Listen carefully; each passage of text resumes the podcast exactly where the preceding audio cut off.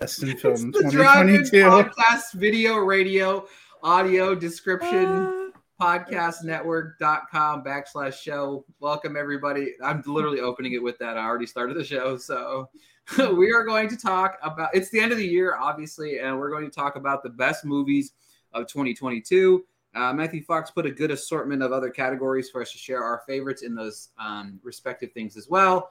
Uh, genres. Am I allowed to say genres? Because I don't know if if I say animated genre or whatever, I'll get yelled at for that. So, um, but with that by being Guillermo said, del Toro. exactly. I mean, I think you're covered because Letterboxd calls it a genre that you Well, can you sort. know, Yeah. don't go on Twitter. You know, animation is film. We're not saying it's not. We're just saying it's a subgenre, genre. Whatever. All right. Uh, before I put my foot in my mouth anymore, uh, welcome to the show, Mr. Matthew Fox. How are you, buddy? Doing pretty good. Nice uh, afternoon since we don't know when this can release. So from giving a specific day. Just, and then I introduced like for he says, "Good morning, everybody." Special day sometime in late 2022. this is gonna be fucking great. Um, uh, oh, speaking of Mr. Lankford, how are you, buddy? I I miss this. I'm good. I miss the train going off the rails at the very beginning of all of our episodes. I'm so excited to be here today. Like This is the first time you and I have podcasted in a long time, I'd say, right? Yes, sir. it's been quite a lot. I, shit, I would think probably back beginning of the year because I haven't really, I haven't really done a whole lot of podcasting outside of my weekly podcast with Mr. Fox over here in quite a while. So Mm.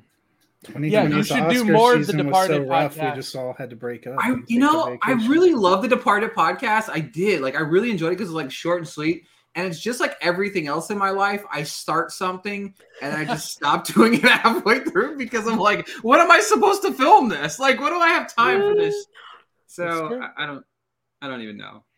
Um, but yeah. So also joining us, hi Amanda, how are you? Hi, I'm good. Um, it's good to be back. I missed you guys. This is gonna be fun. Yeah, uh, because we got so exciting because Amanda and I were talking. We both got it uh, accepted into Sundance, so we're planning on doing some fun collabing during that time frame. Um. I'll tell you what, I went through the list. I, I don't go through the list of movies until I'm accepted because otherwise I don't really care because it's like I'll see what I need to see whenever the time comes. You know what I mean? Like no offense to the festival, it's like you know I might get a couple tickets to go see a couple of the movies, but I started going over the list and I was like, man, there's some real bankers up in this bad boy. So I'm like, I'm excited because I mean, I've covered it. This is year three, I think. I don't know. We'll just call it three and call it even or whatever. I don't even know. But uh, yeah, I'm excited to cover it. I know Amanda's covering it as well, so I'm excited to see that. Um, and yeah, we're gonna do. We're gonna cook some stuff up during the festival. Um, yeah, it's gonna be a lot of fun. But all right, well, we just went to dead air, guys. Way to go, guys. All right, so with that being said, Plus, we have to. We all have to get ready because at some point in the spring, Mission Impossible rewatches. we know Mission Impossible. Like, there's. I, I'll tell you what. We. You know what? And you know what? I'm gonna go off the rails already and do whatever I want to do. We're, that's going to perfectly lead into the most anticipated movie of 2023 is going to be the first category we start off with here. And Uh-huh. with that being said, um, Eric, we're gonna ki- let you kick it off first too with your most anticipated movie of 2023. Well, for some reason, it's not Mission Impossible, so way to go.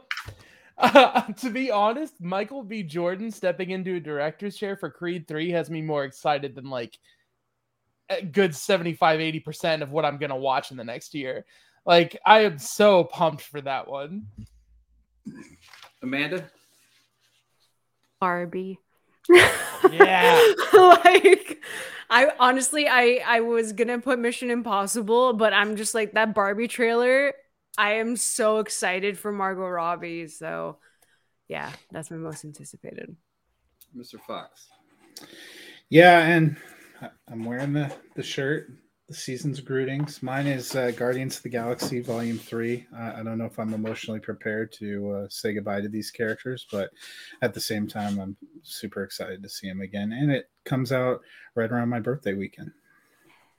Yeah, that's that's like three really good picks because like Creed is gonna like I am very excited about that because the first two were like so good. The first one has no business being as good as it is, but and Sylvester Stallone was robbed of his Oscar. I'm gonna forever say that for the rest of my life, but he was so good in Creed One.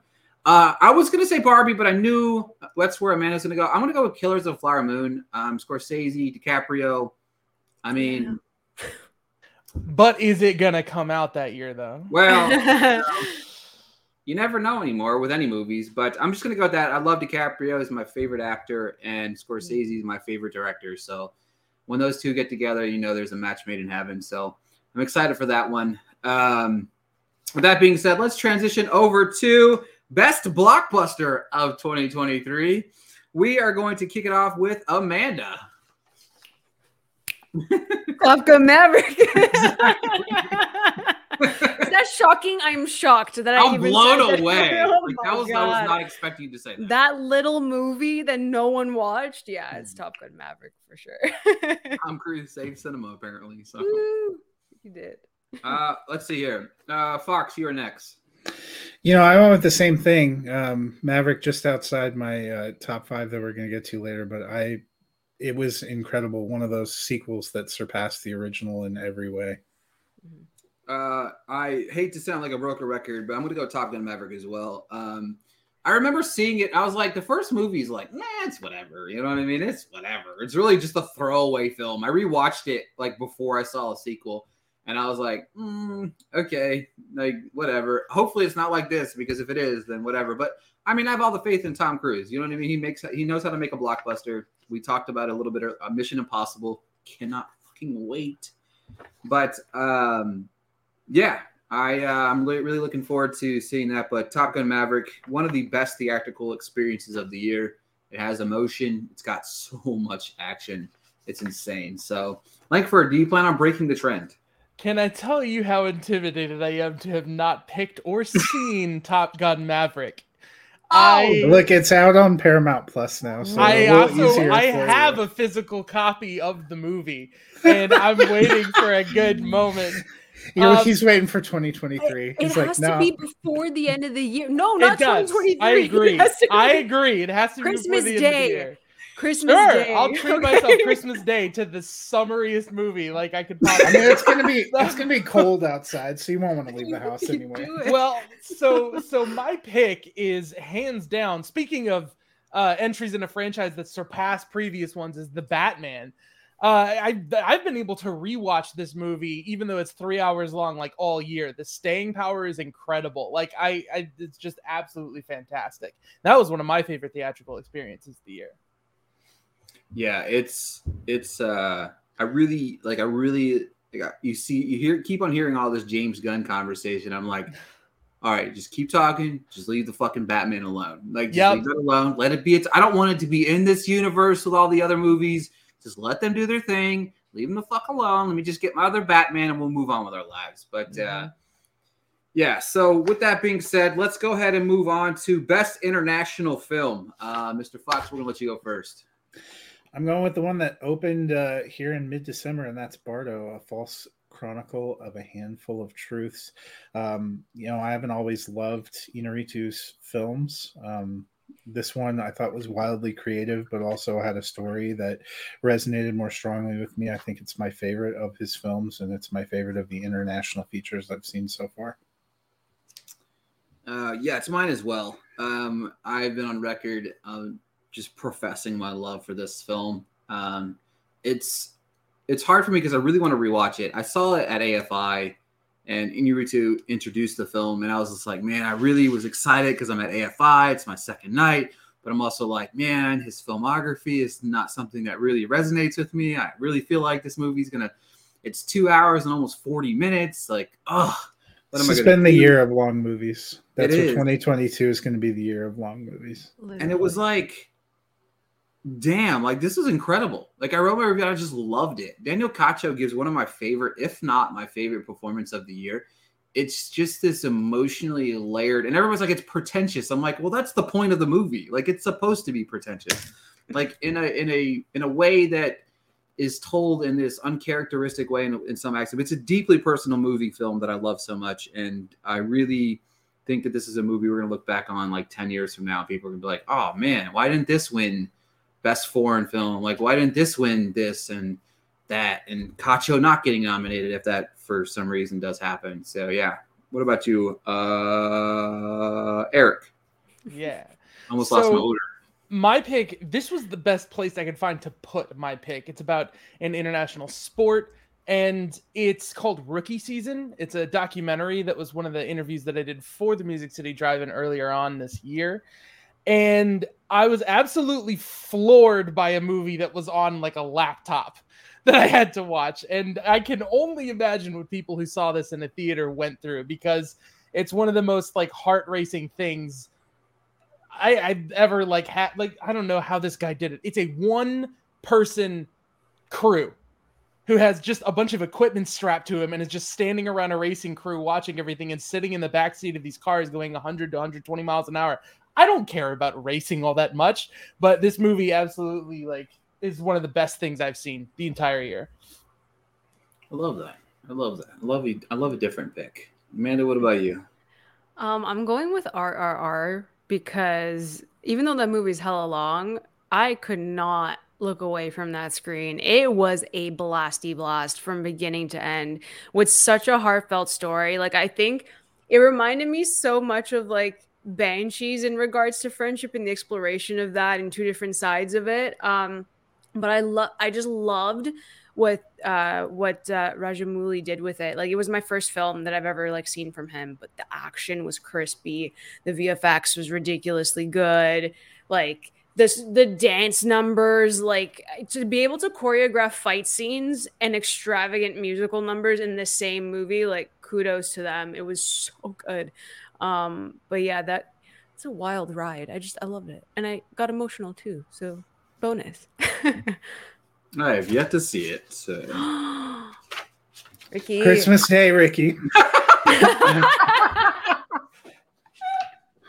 Everybody's got a Christmas Day movie. We're gonna Christmas everybody Day will leave here with a Yes. Christmas Day movie. I love that. yes. Um, I know I haven't got to it yet. Like I, I mean, I've see the thing about it is, is like some people say don't watch the Netflix version. Some people say watch the other version. And like I have a link, but to try to watch it in my surround sound in my living room, like it's not easy to watch off my laptop into that. So Is the Netflix version different? apparently, I don't know. I don't. It's just what you read on the internet. Really? It's probably thirty three percent true. So whatever I'm saying right now. But um, let's see here. What are we gonna go with next? Let's go with best. We're gonna go best horror movie. I'm gonna kick this off. This has been a this has been a really good year. Like I I so the two um genres or whatever you want to call them are that I really don't love are horror and animated. Like I just don't love horror movies. I don't love animated movies. I just think they both are just they're either great or they're just like ugh. you know what I mean? And there's a lot of blah in the horror genre and there's a lot of blah in animated genre. So like for me, this has been a solid year and there's some weird things that like are labeled horror, but I'm like, is that really a horror type thing? But I wrote about that today, actually, funny enough. But I'm gonna go with Bones and All. Um, it's it's my number one spoiler alert movie of the year. Later in the episode, but uh, spoiler alert.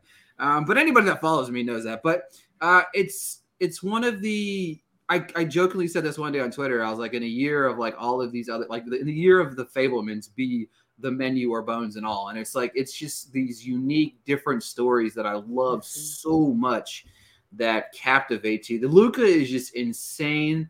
His direction is is brilliant. Mark rylance i'm sorry should be in the best supporting actor conversation. Like period. I I'm don't so care mad. like i don't care if he's in the movie for like eight minutes or whatever it is he was It's a creepy eight minutes. exactly It is. I'm Deeply so unsettling. mad. that final scene of him is just like oh It's gross. It's so yes, gross. it is, but he's just Yeah. so like Ugh. creep and like and Because you Taylor didn't Russell watch should this be. movie on Thanksgiving Eve when you were about to go out to dinner with your wife. Like, are you hungry? Not even a little. and then like it's just Taylor Russell's incredible, somebody that should be in the best actors conversation. And the day I never thought I'd say this, but Timothée Chalamet is incredible in that film. Um, as somebody that has hated Timothée Chalamet for just his pure existence, um, I thought he was incredible in this. Like it's his best before his best performance. Ra- Russell's incredible, and Luca is really, really. I know, called me by your name's great too. Whatever, but my Thank you for personal favorite Timothée Chalamet performance. Um, and then Eric, you covered everything. Like that is 100% Timothée Chalamet was like, eh, no, he's a star. This Yes. is that to me. Um, Call Me by Your Name, I have not seen and now want to more than like any movie that's not released this year.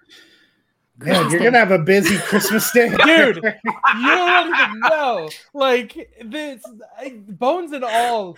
Just I've, there are so many horror movies this year. I'm I'm a I'm a huge fan of uh, Zach Cregger and those people, and so there's another movie that I'm not to bring up because I'm fingers crossed somebody else will. Um, and but this got under my skin and stayed under my skin.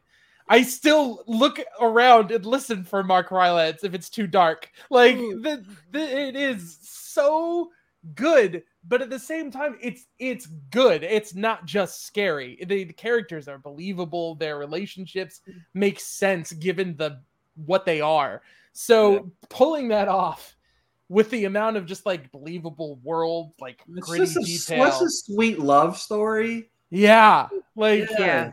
whoa. Even the ending, it's like it's really, really kind of gross, but it's like kind of sweet at the same. Like you're kind of I like crying, but like Yeah. but like I don't. I Am I really crying at? I am. I am. Fuck. I cried. Yes. Exactly. Yeah. I, It's, I do want like a shot of her like with with just the legs left. I'm sorry, that's gross. Like I know, but like she's just sitting there. She's like, oh, bones we're gonna- all, y'all. Bones Are we? all. We're, we're gonna cut that. We're cutting that, right? We're Probably, gonna- Oh shit, that's hilarious. I'm I'm gonna clip that and have that on every social media outlet there is. oh, but yes, Mm. uh, t- t- Amanda, you're next. Yeah, I agree with everything that's been said about Bones and all. Um, I did look at it more in like a romantic way and kind of like omitted the cannibalism. Um, I don't know if that was the thing that I should have done, but I did it. Um, so I didn't. I don't really. Con- there's horror elements, obviously, but I don't know. I feel I feel differently about it. Maybe because I read the book um, before I watched the movie, so it's a bit different for me. Uh, but I'm actually going with Barbarian. Yes. Yes, I I literally I looked at the list. I'm like everyone's saying Bones and all. I agree with everything, but let me just throw in Barbarian because I feel like that's such an underappreciated film this year. I did not know what to expect going into that because I only watched the first trailer. I think I went in blind. Every single twist in that movie, I was like, what the actual F is happening? Where is this going? And it was the most unpredictable film up until like the reveal at the end kind of just it, it- yeah it kind of you know it went into that territory. But uh, i was just so pleasantly surprised by it. I love justin long in this movie. Was fantastic. Uh, but yeah one of the most surprising and underappreciated films of the year. Uh, horror's been great this year but i gotta give a shout out to barbarian for sure Dude, that cut scene halfway through the movie, I literally thought like the projector broke or some shit at first. I was like, Right. did somebody? And then it comes up, and you're like, "Oh shit! Why are we watching some dude driving down Pacific Coast Highway?" yes Exactly. I'm like, what is it going felt like on? a video game i'm like what what is this perspective right now like what are we doing Because I got pissed because I was like really, really enjoying it, and I'm like, what the fuck? I'm like, I, it's hard for me to be that invested in a horror story, and I'm like, all right, who fucking fucked it? I'm really enjoying myself right now. Can we can we get on with the story? And then it was like, oh shit, this is even this is getting even better. And it's like, all right, but yeah, I God, Barbie, it's literally. It's funny. I wrote it down on my list as what I was going to talk about, but then I couldn't resist talking about Bones and all. Not that I'll be won't be talking about it later now, but that's aside the point. So, all right, Fox. I went with the menu. Um, you know, another movie that that I thought was very surprising. I loved Anya Taylor Joy in there, and especially Ralph Fiennes. Um, just an incredible performance. Nicholas Hoult's character turns out to be one of the biggest monsters on film all year. When you get to the the twist in that movie is insane. Um, there was a lot of things in there that were humorous, but there was a lot of tension and just I love the way it was put together. Um, it's been a great year for horror movies that wanted to step outside the traditional like slasher film and create something that had more of a depth and a high concept. Uh, and I think we touched on three of them here. I totally agree. All right, so we are going to move with Eric going first in best animated. Oh, cool. So I get to be the one to say Guillermo del Toro's Pinocchio. um, you know what? Pinocchio. Really, the movie stuck. Oh, you're talking about the Disney me. version of Pinocchio, Tom Hanks, right? That Joseph did not come Gordon-Levitt? out this year. I don't know what movie you're referring to. Only one Pinocchio film was released this year. That's even three, but Um, There were you three. Yeah. Yes. And don't Google the other one. don't do it. I have to Um, now. I can't not do it. That's the one with Pauly Shore, right? yeah. Yeah. Oh no. Yeah. Um, but this one, Christmas. I know what I'm Um, doing Christmas Day. yeah, there you go. There's Matt's assignment. It's the other two Pinocchios. Oh, Um, between Cate Blanchett and Ewan McGregor, really, like all of the voice cast was on point. I th- I don't know. There's this weird relationship with this movie and Pan's Labyrinth, where for some reason Pan's Labyrinth is the live action one that is set primarily in a fantasy world, and this one has this similar wartime backdrop, but is set primarily in a real world, but is stop motion animated.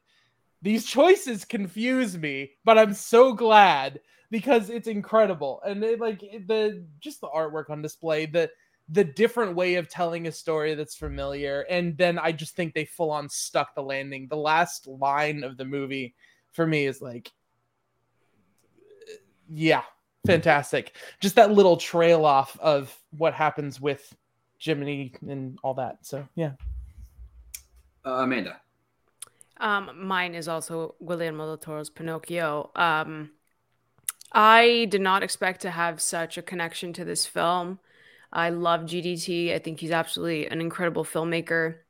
Um, I think the themes of grief just really hit me because I lost both of my grandparents this year within the span of two months, and it just destroyed me. Pinocchio, it really did. Thank you, thank you. Um, but yeah, it's it's a gorgeous, gorgeous film, beautifully shot.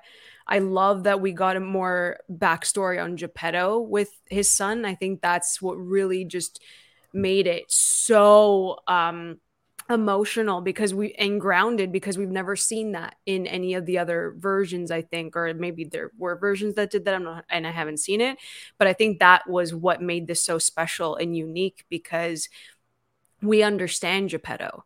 In other films we don't understand geppetto. It's like they're going through the motions and i think that's where the detachment for me anyway with a pinocchio storyline that's where it was. So um everything was beautiful. Ewan mcgregor should get a supporting actor nomination for his voice work he was fantastic and i love him um but yeah everything about this just it's truly special to me i love it Can I ask, what did you think of the way that they handled these like rising musical numbers that keep getting cut off?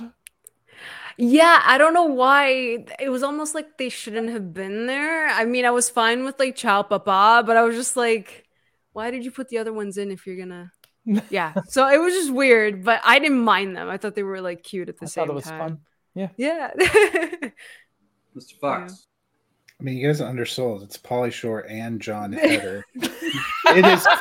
this is his free- pick now. He's not it even is free. free on Amazon. I haven't seen it, but no. No. I also did uh. Guillermo del Toro's Pinocchio. I thought the the style and the craft that was put into it, uh, the way they told the story, was a very unique approach.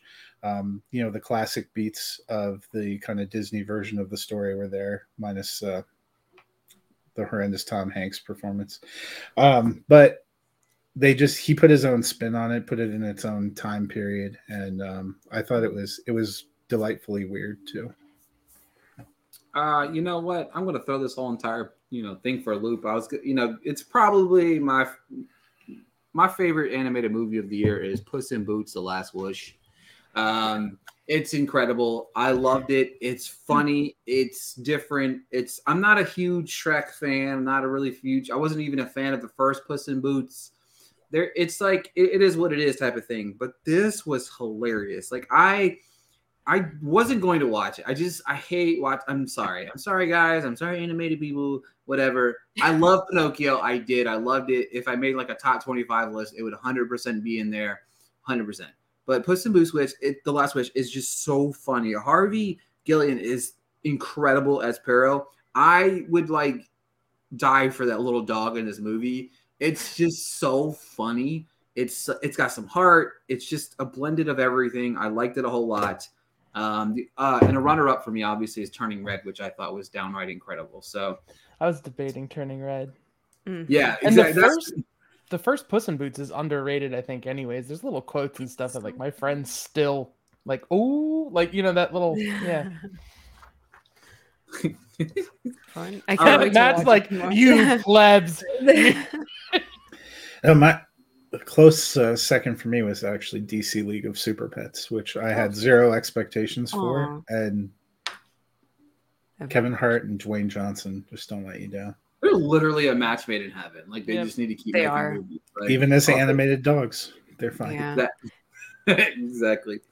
All right, so we are going to go to best comedy. Amanda, we're gonna have you kick it off. Hells yes. I'm gonna go with Weird the Al Yankovic story because oh my god. First of all, I adore Da- what, Ricky? What did you say? I haven't seen it. Oh, Hey, Ricky's gonna be real Ricky's busy on Christmas Christmas Day Day. too. Ricky, you have so much to watch. Literally. Nine hour I- RRR followed by Weird Al. Got it. What a what Do a it. double header. the palate cleanser. Um, Exactly. I I watched I watched Weird Al uh, Midnight Madness at TIFF. Um, and if you haven't been to the Midnight Madness crowd at TIFF, it's a very different movie going experience, and I highly recommend everyone do it once in their lifetime. Daniel Radcliffe is absolutely phenomenal in this movie, and I don't think I've laughed that hard all year. It is just so fun. Um, I loved it so much from beginning to end, and I'm not even a Weird Al fan. So for like diehards of Weird Al, they're gonna appreciate it even more. But it's just so him. Like he's in every like every single aspect of Weird Al is in that movie. Um, and I loved Evan Rachel Wood as Madonna. I thought that was just a very nice touch. She nailed it. Um, but it, it was fun. A very exaggerated version of his life and what happened to him, and it was good. It was a good time.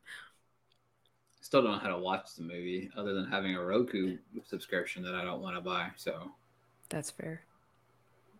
I'm sorry. uh, Wow, way to add some tension, Ricky. Well, I guess Roku's not going to sponsor whatever I show this is.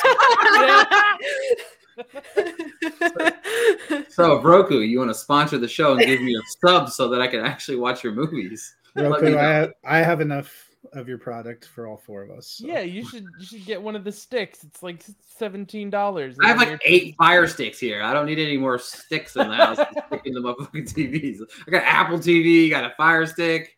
One can do one, the other one can't do the other. Like all the award stuff can only be found, only be downloaded on the Apple TV one. So it's and like you still can't watch Weird the Alligator. exactly. Tragic. I mean, well, they the bad thing about it was I think they like they pushed it as a TV movie at the Emmys or whatever. So of course we didn't get like an FYC thing for that. So yeah. Uh, who's next? Is it no Fox is next? Uh, I went with Vengeance. Uh, came from BJ Novak. Was a little movie that released uh, toward the end of summer. Um, I didn't have incredibly high expectations, and I was completely taken with it. Talking about uh, performances that you know should be in the the supporting actor conversation. Ashton Kutcher. He's only in two scenes. They're both incredible. I've never seen him do anything like it. I loved uh, BJ Novak. I love the way this story you think it's going one direction and it sort of flips into another direction by the end of the movie um, it was you know it's probably not the most laugh out loud funny but i thought it was very amusing it was very much my style of humor Uh, yeah, incredible. If you haven't seen that movie, watch it. It's really good. Uh, I love Vengeance a lot. Um, my turn. I'm gonna go with a movie that's already mentioned a little bit earlier in a different category. I'm gonna go the menu.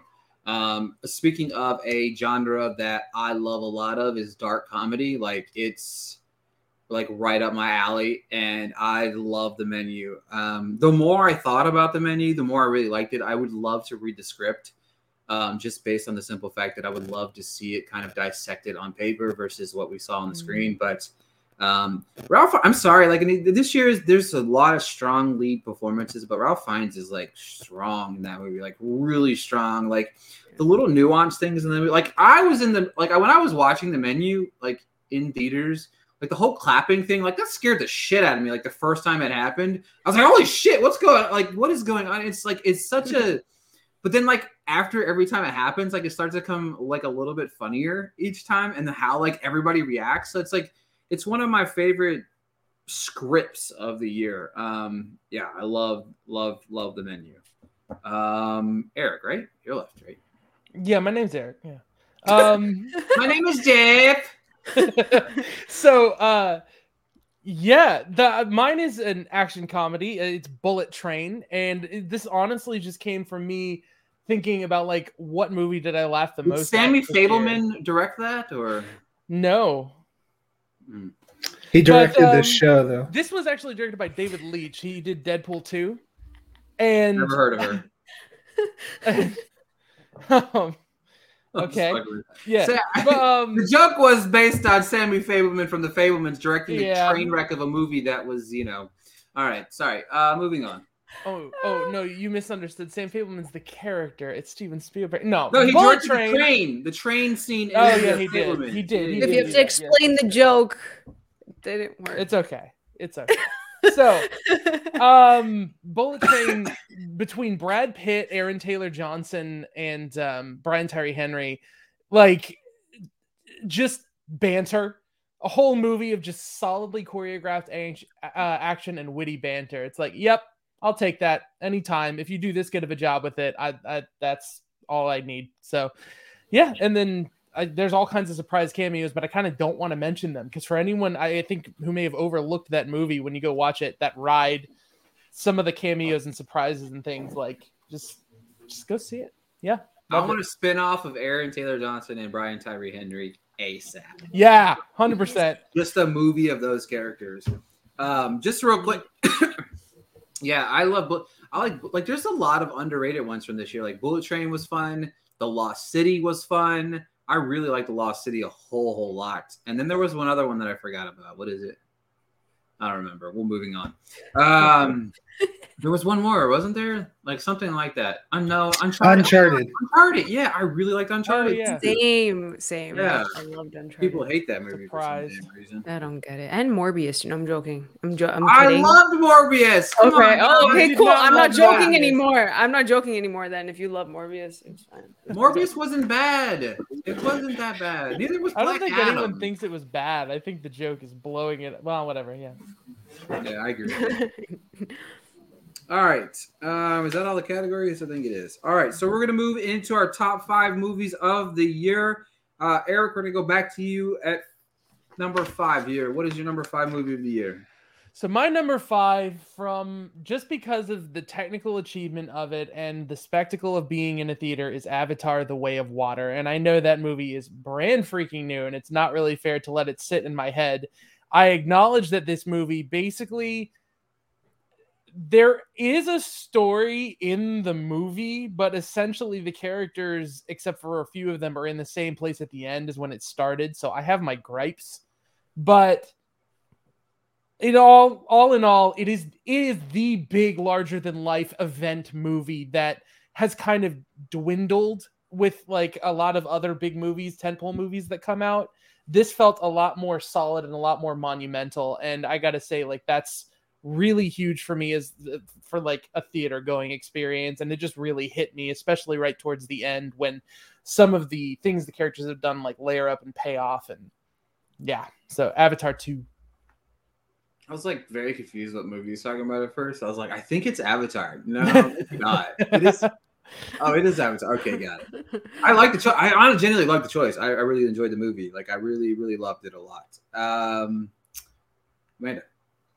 Yeah, uh, my number five is She Said, uh, directed by Maria Schrader. Um, it is about taking down Harvey Weinstein. So that was uh, a very um, interesting watch. I loved what Maria Schrader did, the choices that she made. Um, and kind of like retelling the the survivors' stories. I like that we didn't get reenactments. It was more of just focusing on the women talking not that i want to say women talking in the same breath as she said but i did. Um but it was it was just the choices that were made. It evoked an, like an emotional response out of me um just because i I've you know I've been through certain things as well, so it's it kind of uh, got that out of me as well while watching it. So I love Zoe Kazan, Kazan, Kazan, Zoe Kazan. Yes, I always get her name wrong. And uh, Carey Mulligan together, they're they have very trusting faces, and I think that's why it worked for their characters. I really love them. Um, and Nicola, Nicholas Britell's score, I thought worked extremely well. Um, but there was a like fair amount of tension throughout even though we kind of knew what happened we all read the articles and stuff like that i still think that it was paced extremely well and i do have to give a shout out to ashley judd and uh, samantha morton who nailed it in this movie as well. Um, just beautiful performances all around and it was a surprise this year for me yeah um, Fox.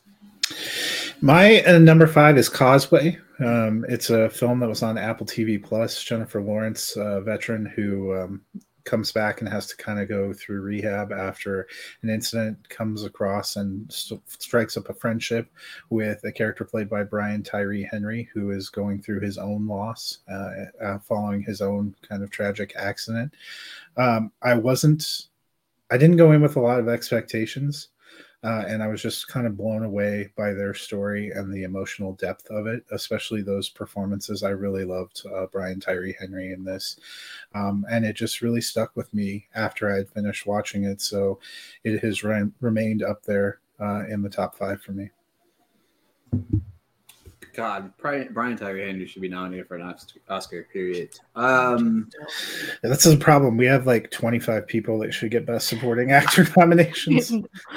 they really are, but he should be at my top of my list. Uh, my number five is She Said as well. Um, for Yay. me, for me, it's one of those things. Like this, like my top two is pretty set in stone. My three, four, and five kind of changed. She said it was like three last week, and that's like five, and then this week it'll be like four. By the time this airs, it'll probably be like three again. But she said to me, it it's about watching the movie back. I've seen it twice now, and I appreciated it so much the first time. You watch it a second time, and there's a different performance you appreciate a little bit more.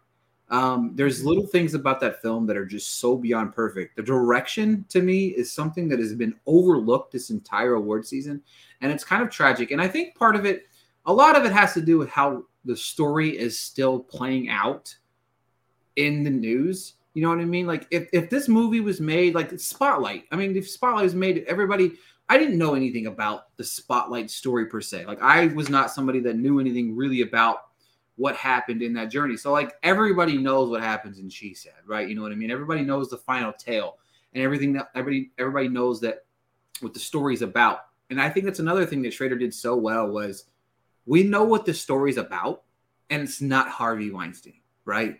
It's not about him. You know what I mean? It's about these women and how it was like played through its entire it's just it's beautiful. The the, the acting, the performances, the direction, the writing, the score is just so good.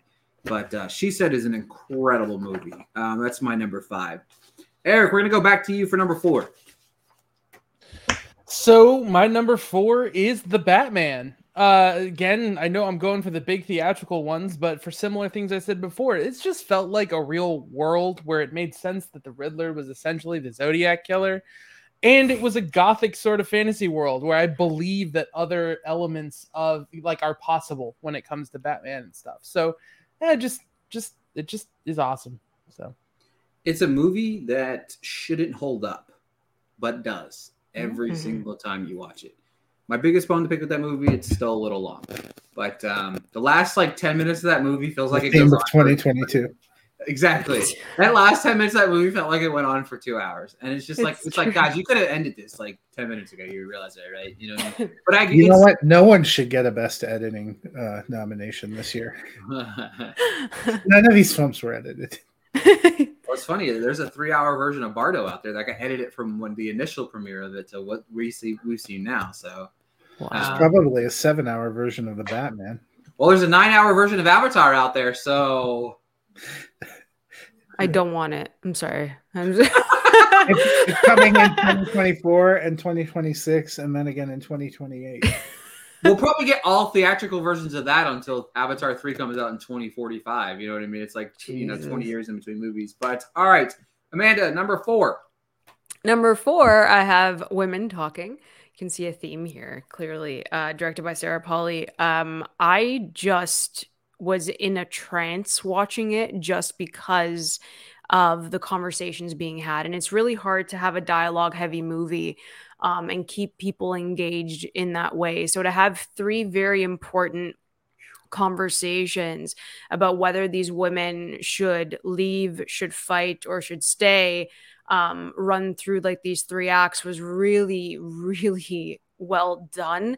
And the fact that the camera constantly had more than one woman in the frame, and then like even the focus on the women speaking was really important. And obviously, having Ben Whishaw in the film as well to ha- have like that male voice um, also helped the conversations and there's a like a really strong back and forth too in regards to when men should speak and when men should listen. Um so i thought that was really really great. I absolutely adored the cinematography. I know people have been complaining about the color grading. I get it 100% um but i i just loved that the sun and the lighting from the sun was like that beacon of hope for them day in and day out to kind of make this decision. So I thought it was adapted quite well. I actually I really love Sarah Polley um and the, the choices that she made in trying to like kind of shelter the violent acts as well. I thought that was a smart choice on her part in doing it tastefully. Um but it's a heavy film. It's heavy and I can see why many people may not in you know want to watch it. I get it. Um, it's also coming out Christmas Day, so Uh, yeah. Technically not. It's only coming out Christmas Day in New York, in LA. It's not coming out officially worldwide till next year because they pushed it again. Oh. So I'm special then. Okay, cool. Yes. Women talking Well, we at TIFF. Thank you very much. uh, Yeah. such a and Hildur's score. Oh, oh my god, so good. I forgot Yeah. to mention that, but yeah. not eligible for an Oscar though. So Ugh. all right, uh Fox four. Uh, my number four is uh, Ricky's favorite. Oh shit! He got knocked off the just as he was about to say the thing. I've been planning that all out. For Forty do minutes. I've been planning that moment. Oh my goodness. All right, go back. Sorry, Matthew. Sorry, I didn't mean to do that. I apologize. The film you that drop will out play again, at, uh, at Ricky Valero's funeral, The favorite.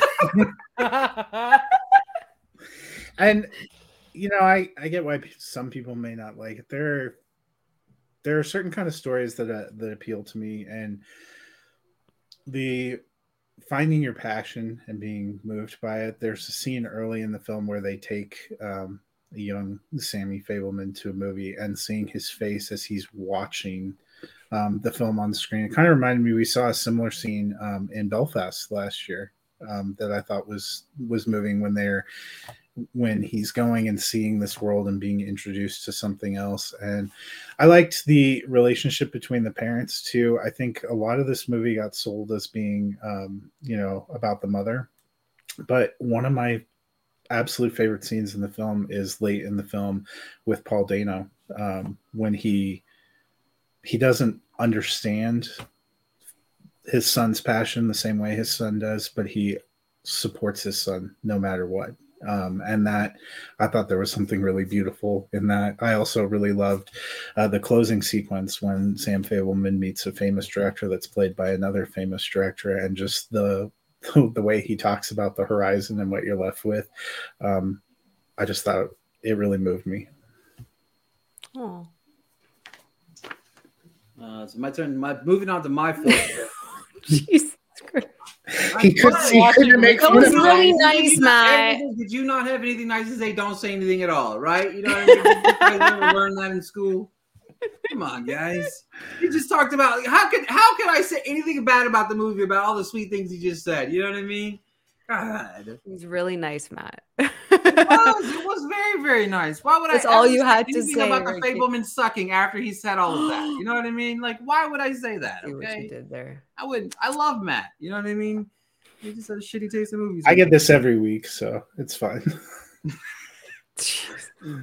No, the thing about it, that's cra- it's funny to me because Matt and I we've been you know we've been doing this for a little while now, but like we agree, I'd say 85% of the time. But when we disagree, it's like a hard disagree. You know what I mean? Like there's certain films where it's like we are on the polar opposites of the other of this other country. But uh, speaking of being on the polar opposites of the other other side of the country, we're going to bring up my number four film, and that is Elvis.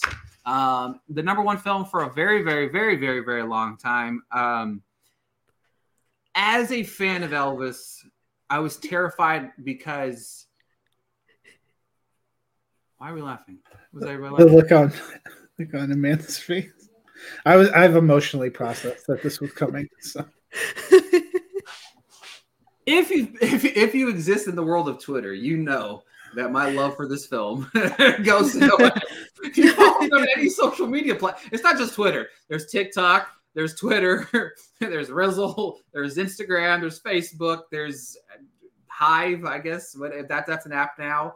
Uh, Yeah. Whatever whatever app there is that has social media on it, you know that I love Elvis. Um, there's for some reason in my head, like I watch this movie and I think back and I play back so many different scenes that I love about this movie, and it it just blows me away. Austin Butler again in just a few clips I've seen of him on Saturday Night Live last night, like the kid's a star, and and anything that comes out of this movie ten years from now is going to be just Austin Butler just was was the next is one of the next big things. But one of the things that I love about this movie, and in the year where we have something similar in a biopic when you have Blonde, people that don't know who Elvis was or don't have an idea of who Elvis was walked away from this film knowing Elvis, knowing his history. Not maybe not exactly dotting the I's, crossing the T's, everything, but you grew appreciation for Elvis as a person. And that to me is something that I love that Baz did. Baz took care of a legacy of a, of a person that so many people adored and loved. And and yes, I honestly would give this movie best editing because I love the edit. Not best editing. I love the editing in this movie. But uh, yeah, number four for me is Elvis. Uh, number three, Eric, you're up.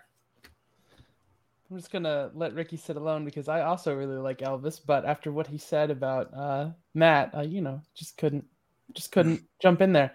Uh, so number three is Everything Everywhere All at Once. I, I don't know how much more there is to say that hasn't already been said this year about this movie, but you know, every performance is fantastic. It is a little bit of your classic sort of monomyth story. There's like a hero and whatnot, but when it dives away from that convention towards the mother daughter relationship, it stands head and shoulders above most movies like that. And just the imagination and creativity on display. The Daniels are like, if I ever see Daniels, like I, either one of them or both of them on any movie, I'm gonna see it without. I'm gonna go in blind because I just love the way that they handle things and their imagination for it, and just you know, uh, everything from replicating like one of my favorite directors to hot dog fingers. You know, like it's just absolutely wild. So uh, yeah, that one. Uh, Amanda. Yeah, uh, for number three, because I love women, The Woman King, directed by Gina Prince, by the way, is in my third spot. That was just freaking straight up epic, fam. Like, that is just one of the best, like, blockbusters action films of the year to me. It was just wild to be in that theater. Viola Davis knocked it out of the park. I am pissed off that Lashana Lynch is getting zero zero like award recognition. I thought she was really good in that. And Thuso uh Mbud Mbud Mbidu, sorry, was also fantastic in that as well. Um from the action to like just oh my god, the costume design's absolutely gorgeous. Just everything about this movie was so empowering. Um and I love what Gina did with it because it was just badass. That's the one word that I can say for the Woman King. It was just badass and a lot of fun to watch. And there's a, there's some powerful scenes in there as well with Viola Davis, who does some of her best acting as well, in my opinion. So yeah, it was it, out of left field from Sony. My goodness, um, which is shocking. Uh, but yeah, I really really like the Woman King. So that's number three for me. Such a great movie. God, so good. That was a great theatrical experience. Yeah. Uh, Mr. Fox, number three. Uh, my number three is Women Talking, which uh, Amanda talked about a little bit earlier. Um, I was very moved by the the performances and the story, uh, the way the whole thing is put together. It's very engaging. I thought Claire Foy was incredible, um, and the story of her character is is incredible. Um, it's not an easy movie to watch. Hmm. Uh, it's probably good that for most people it's not coming out on Christmas Day because I don't know if that's uh, the Christmas Day vibes. Maybe for Ricky, but not for the rest of us. But it is incredible. Um, I urge you to to check it out. It was a great year for uh, films about and starring women, and this mm-hmm. is one of them. Uh, speaking of movies that you should take your family to, uh, go see Babylon, which is my number three movie.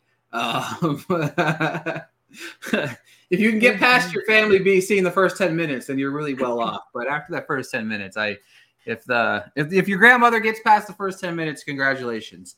Um, but with that being said, um, Babylon, it should not become as much of a surprise that I love the movie. But at the same time, I'll be honest with you. Um, I was terrified. You never want your favorite director to have a bad movie, and it's going to happen at any given time. Um, you know, we've had like Scorsese is one of my other favorite directors. He's had bad movies uh Chazelle, it's it's gonna happen. You know what I mean? At some point in time, it just wasn't this one. Calm down down there, Scorsese. Just calm down there. I mean, right? First Man's right there, but that's besides the point. First Man is a fucking banger. Okay, you know what? We're I, watching a Wikipedia page unfold. What are you talking? I don't even know what to say anymore. All right, but back to Babylon. You know, back to Babylon. No, but for real, Babylon. It's this is another movie to me, uh, just like Elvis. When we look back, like five, ten years from now, we're talking about a star-making performance, and that was from Diego Calva. He is just downright fantastic, and the transformation into the role from the first to the second to the third act is something that was just truly memorizing from his character arc. Um, it's wild, it's outlandish, it's crazy, it's insane, it's it's a wild ride. It is like it's just it's a cocaine filled wild ride, and you know what I mean. You might feel like you're on cocaine while you watch it because there's a lot of cocaine in the movie. But um, I love Damien Chazelle. It's nothing shy, but I truly feel like this is his best directed film to date. Um, it's not my favorite of his. Um, I'm not sure where I'd rank it yet because I'm not sure because they're all. I thought he's four for four in bangers. Um, but uh, yeah, Babylon's my number three. So uh, Eric, number two. I think this is where we start heavily getting into movies we've talked about before. Know, uh, right? The Same. the menu, and I want to specifically spotlight Nicholas Hoult like a little bit. I know you you did because I agree with everything that's already been said about the menu. Plus, Nicholas Hoult has just always done a little bit of a better job than he needed to with the the roles that he's done with like big stuff like uh, X-Men and and Jack the Giant Slayer and all those kind of stuff.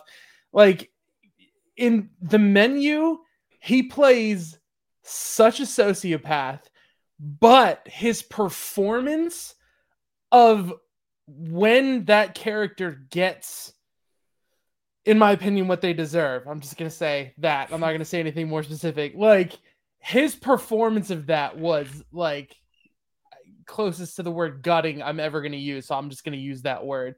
Like absolutely owned the entire thing for me. Like his playing off of Anya Taylor Joy and Ralph Fiennes, like that particularly stood out.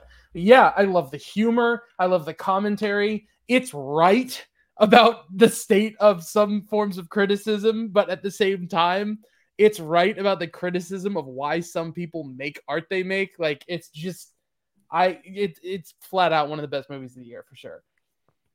God, so like I said, the script is just so dynamic. Like I just love it. It kind of makes me just want to watch it again. Like I literally I have it and I just want to go upstairs and watch it. Like that's what I really want to do right now. I just want to watch it again. Uh I made number two. Yeah, well, for majority of the year, um, Top Gun Maverick was my number one, and then something else kind of dethroned it. But Top Gun Maverick, like, I don't think I've had that much fun in a theater in a very long time. I absolutely love the first Top Gun. I watch it on Top Gun Day. Um, I was rooster for Halloween. Um, yeah, I was I was pleasantly surprised with how much I love Top Gun in general. I think the cast is great. I love that they brought in a woman pilot integrated her nicely. Um, and I thought she was awesome. Monica Barbaro, I love her. Glen Powell's a superstar, and I need to see more of him. I constantly need to see him as a pilot. Even in Devotion, I was like, we need to keep you in the air somehow. Let's like figure this out because he's just great. Um, Tom Cruise, obviously fantastic. The action sequences, everything shot in IMAX, like absolutely phenomenal work. So much tension where I was sweating the entire third act. It's absolutely unbelievable what that movie accomplishes. Um, Lady Gaga's song, Hold My Hand, is fantastic as well. The score is really good. Um, but for me, the standout is Miles freaking Teller. I love him so much. I thought he knocked it out of the park. I didn't realize how much I missed him on screen until I watched Top Gun Maverick, and I loved him in it. So good in that. Just the Great Ball of Fire scene is just money alone. Yeah. So good. Uh, Matt. Uh, mine is Everything Everywhere All at Once, which I had at number one for quite a bit of the year until it got um, bumped down one slot uh, toward the end. Still, probably, I love the performances, but what really stood out to me, I think it's one of the most visually creative films I've ever seen. Uh, and I think that's what really stuck with me. Uh, what's my number? My, my number two is Bardo. Um, I spoke earlier in depth about my love for Bardo. Please watch Bardo. It's on Netflix. I love it a lot. Um, number one. Um, I already know yours. The Banshees of Inisherin. Oh my gosh. Aww. I made probably the most pretentious video of anything I've ever made over on YouTube. Uh, like playing out how this movie resonated with me. Like I like In Bruges has been one of my favorite movies of all time, and a specifically oriented reunion with the composer, the director, and the two leads. Like the whole thing is set in four locations and could be a stage play. It was gorgeous and it sounded gorgeous, and everybody's amazing. And the way that they actually go there with some of the more horrific elements of it surprised me. So I just man, they could just keep making movies of just those two actors talking, and I would keep seeing them. Like I love Banshees. Uh, Amanda. Um, my it's number one now. Yes. I don't know why I just lost track randomly. I was just like, yes, Banshees. Let's keep talking about Banshees. Uh-huh. I watched it again last night and I was like, this is awesome. Um, for me, as I said before, uh, Guillermo del Toro's Pinocchio is what kind of dethroned Top Gun Maverick for me. Um, it's the emotional connection I have to it. I wept. Uh, I love the characters in it. The entire voice cast is absolutely fantastic. Um, and it's it you know, maybe it's the Italian in me that it was taking place in Italy as well. And it was just, it felt very comforting watching it. And, and Guillermo's, you know, creature designs are always the most impressive thing about his work. Um, and that he gets to ground the fantastical elements in, in humanity. And I think he did that extremely well um, in this version. So, yeah, that's my number one of the year. Mr. Fox. My number one is She Said. Um, I love journalism films. Uh, that started when I was when I was young, and I saw the paper. That was actually what um, inspired me to go to journalism school. Uh, and I've always loved well done uh, journalism films. Spotlight a couple years ago was one of my absolute favorites. So I was very excited uh, to see this. Um, but it's the story and the performances and the way it's pulled together that really draw you in. Um, you guys touched on it a little bit. I want to give a shout out to Jennifer Ehle, um, who I thought gave an incredible performance. And I know, Amanda, you mentioned Ashley Judd, but the bravery of playing yourself during what had to have been one of the most painful and vulnerable times of your life um, mm-hmm. was deeply moving. Yeah, truly, truly. Um, my number one is oh my god, surprise, bones and all. Uh, From deep emotion to eating people. Exactly. Deeply emotion while you're eating the people. Uh, so, oh Jesus. Uh, on that note, uh, before we go, I'll let everybody plug their stuff. And uh, yeah, so Amanda, thank you for joining us. Where can everybody find you on the uh, social media things? Yeah. Well, thank you guys for having me. This was a lot of fun. Uh, you guys can find me over at AMX ND Reviews on Twitter, Instagram, and Letterboxd. You can check out my website, candidxcinema.com, and my YouTube channel, Candid Cinema. Eric. at High Contrast FLM on Twitter and uh, YouTube at High Dash Contrast. And I'm at Knighthawk7734 on Twitter. He's not. He's on Twitter. On Twitter. And this week at the movies at the musiccitydrive.com. It's also Matthew. Yeah. And every week I listen to Ricky tell me his bets that aren't going to hit. Ouch! God, please. Kablam. That one's courtesy of Sammy Fabelman. He couldn't direct something that good. All right. With that being said, um, you can find me on Twitter at Ricky Valero underscore um, and everywhere else, everywhere, all at once. Um, thank you everybody for joining us this week, and uh, we're gonna do this again soon in the near future. This was a lot of fun. Thank you guys for joining. Jesus.